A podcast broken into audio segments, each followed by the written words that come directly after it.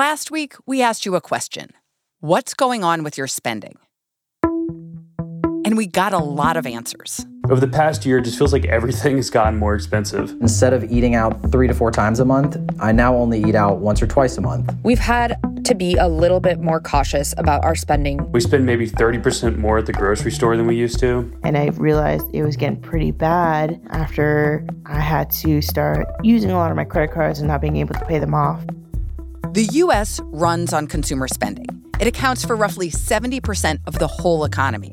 So when people like you slow their spending, it matters. New Year's resolution 2023 buy nothing. We had our own spin on dry January and we started frugal January. I eat a lot of chicken and I eat a lot of rice. No breakfast, a light lunch. I eat a lot of PB&J. My wife and I are expecting our first child in August, so we're kind of in saving mode at this point. I was looking to retire this year, but it looks like it'll be 3 or 4 years before being able to do so. The only bill I have to worry about out here is my propane. So I'm bundled up in a sweatshirt under my covers, trying not to run my heater in an ice storm. it is very cold to say the least. I don't feel very optimistic right now. Where am I going to be in the next few years financially? It just feels like something is fundamentally broken. Across the country, consumers are spending less. Retail sales are down, existing home sales are down, car sales are down.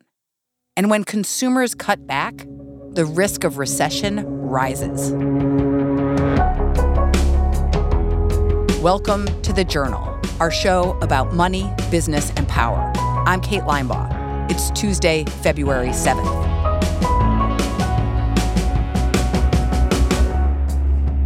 Coming up on the show, the US consumer is starting to freak out.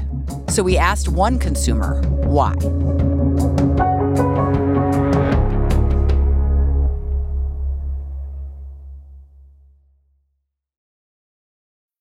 Episode is brought to you by Natrol. Natrol is America's number one drug free sleep aid brand, helping you fall asleep faster and stay asleep longer. Natrol melatonin gummies are made with clean ingredients, like 99% pure melatonin, to work with your sleep cycle, helping you sleep better, making the next day your best day. Natrol. Sleep tonight, live tomorrow. Shop now at natrol.com. This product helps with occasional sleeplessness. These statements have not been evaluated by the FDA. This product is not intended to diagnose, treat, cure, or prevent diseases.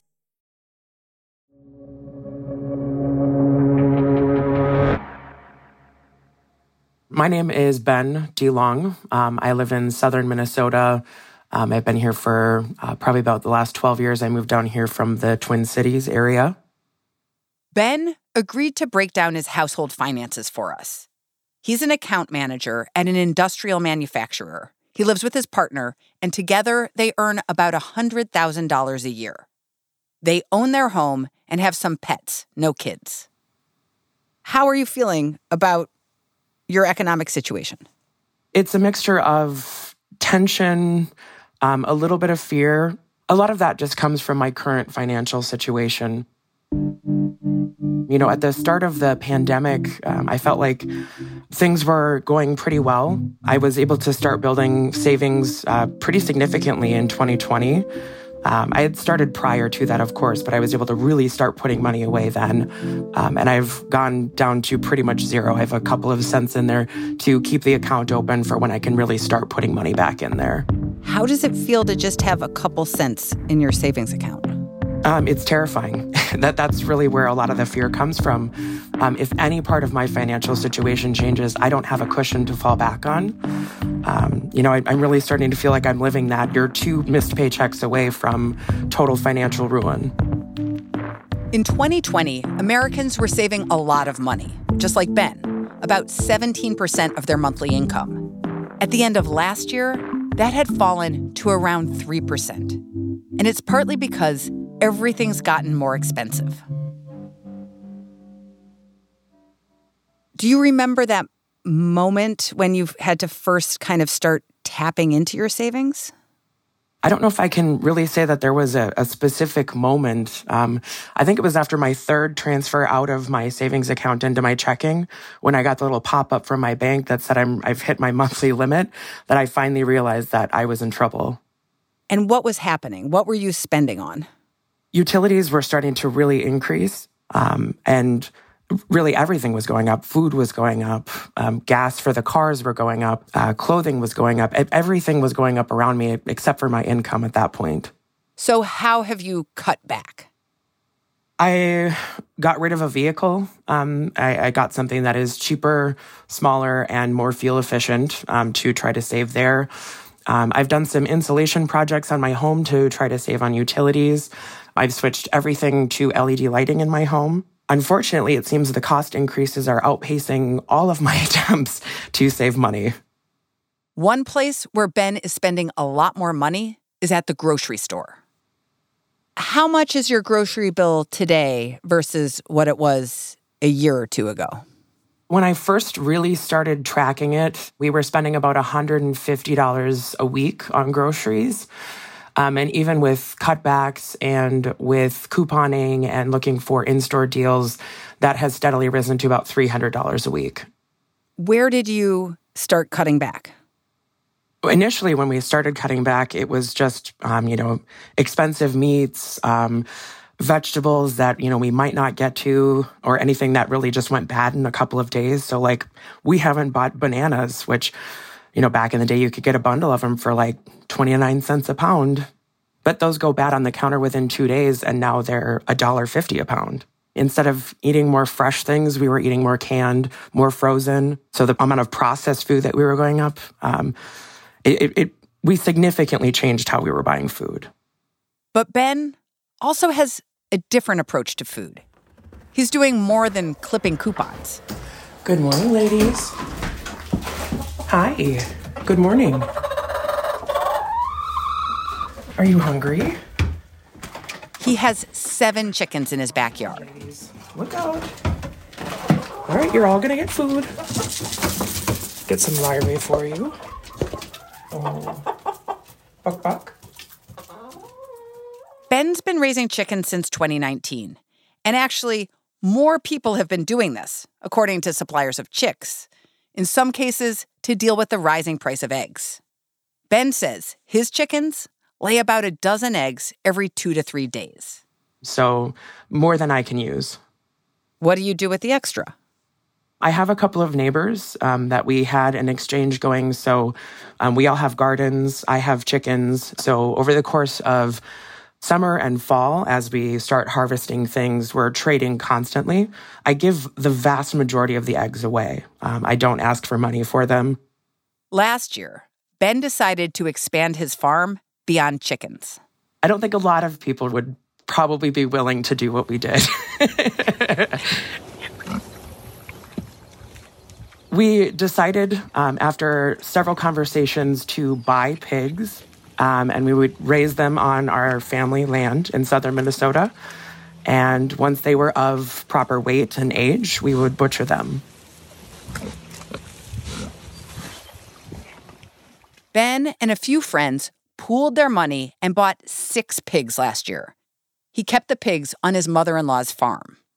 Typically, we would just be down there on the weekends, uh, making sure that just general care was done. So, if their hooves need to be trimmed, um, if we need to, you know, plow out a new spot to put out fencing so that they have a new place to furrow and play, and of course, to make sure that they had food and adequate water and everything else. So, I don't know if this is a weird question, but did you name the pigs? I did not name my pigs. okay. um, because I knew that would make it too hard for me. Um, but the, the kids named one of the pigs Happy. Oh. Um, and, and for a period of time, um, when we would go down there to visit, whenever we would have any pork, I would always crack a joke. You know, are we eating Happy chops or is this Happy bacon?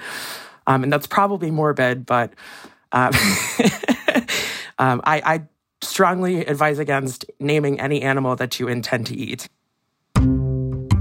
So, can we kind of talk about this butchering process? Did you do it yourself? Yes, we did. Wow. How did you learn how to butcher a pig? Um, well, we had some help um, from one of the farmers down the street um, who was very kind in assisting us. Um, you know, we did all of the work. Um, that was not something that he said that he would help us do. He just gave us some helpful tips and tricks and walked us through the first one on the property. How did it feel? It was, gosh, I don't know. it, it was difficult for me. Um, so, you know, we, we tried to make it as quick as possible for them. You don't want an animal to suffer. Um, and once they are gone, um, then the process of butchery starts. Is this something you think you'll do again? we have not made the decision of, uh, as to whether or not we're going to get pigs this spring. Um, we're still actually sitting on quite a bit of pork in the freezer, so I don't know that we actually need to. Ben got 140 pounds of pork out of his pigs and estimates that he saved about $500 in meat costs. But even with those savings, Ben is racking up debt. That's next.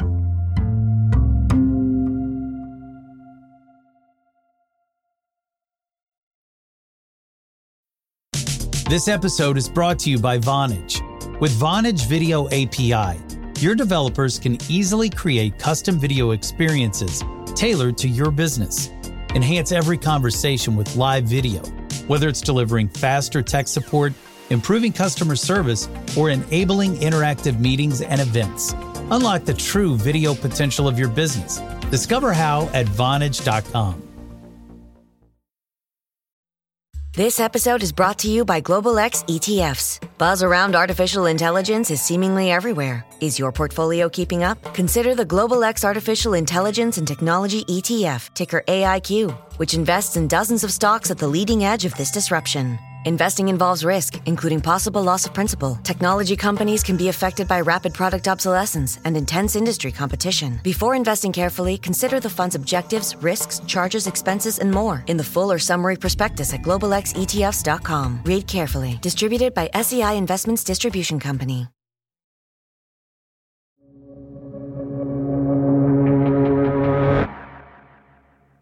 Higher prices have forced many Americans to tap into their savings. Data show that some are even taking money out of their retirement accounts early. And a lot of them, like Ben, are relying more and more on their credit cards. In better times, I tended really not to let things sit on the credit card.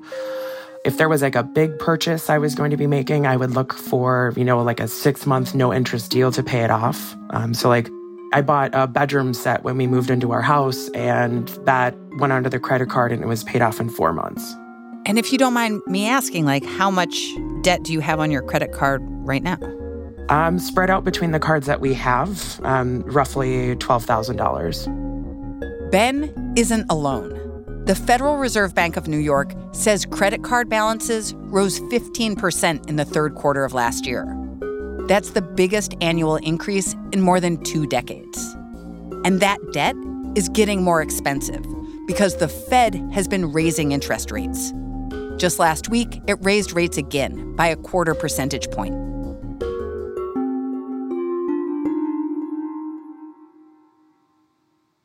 And with interest rates rising, what does that mean?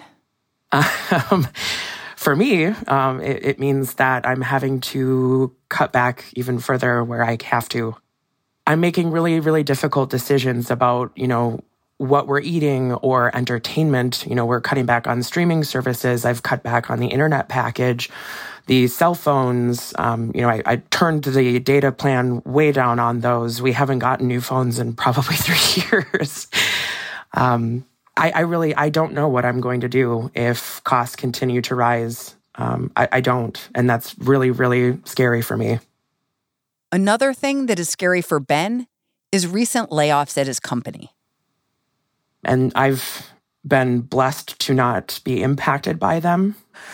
But I also think about, you know, some of the coworkers that I saw every day that are living the fear that I, I have in the back of my head. That is their reality now. Is there job stability? I think so. I, I hope so. um, I love the work that I do. I love where I work and the people that I work with. But that is something that weighs heavily on me is what happens if I lose my income? How do you carry that fear? Not well. How does that manifest in your life? Um, depression, anxiety.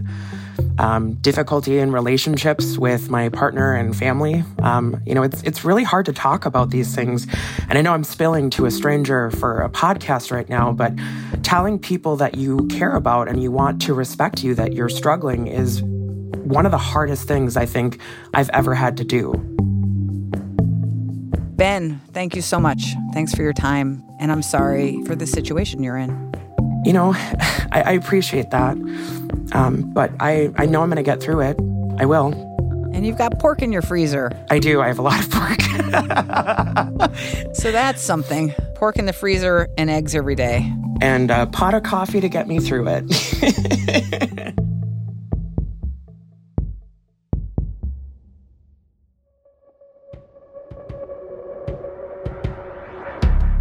That's all for today, Tuesday, February 7th. The Journal is a co production of Gimlet and the Wall Street Journal. Additional reporting in this episode by Joe Pinsker and Harriet Torry. And special thanks to all of you, our listeners, who sent us your stories. Thanks for listening. See you tomorrow.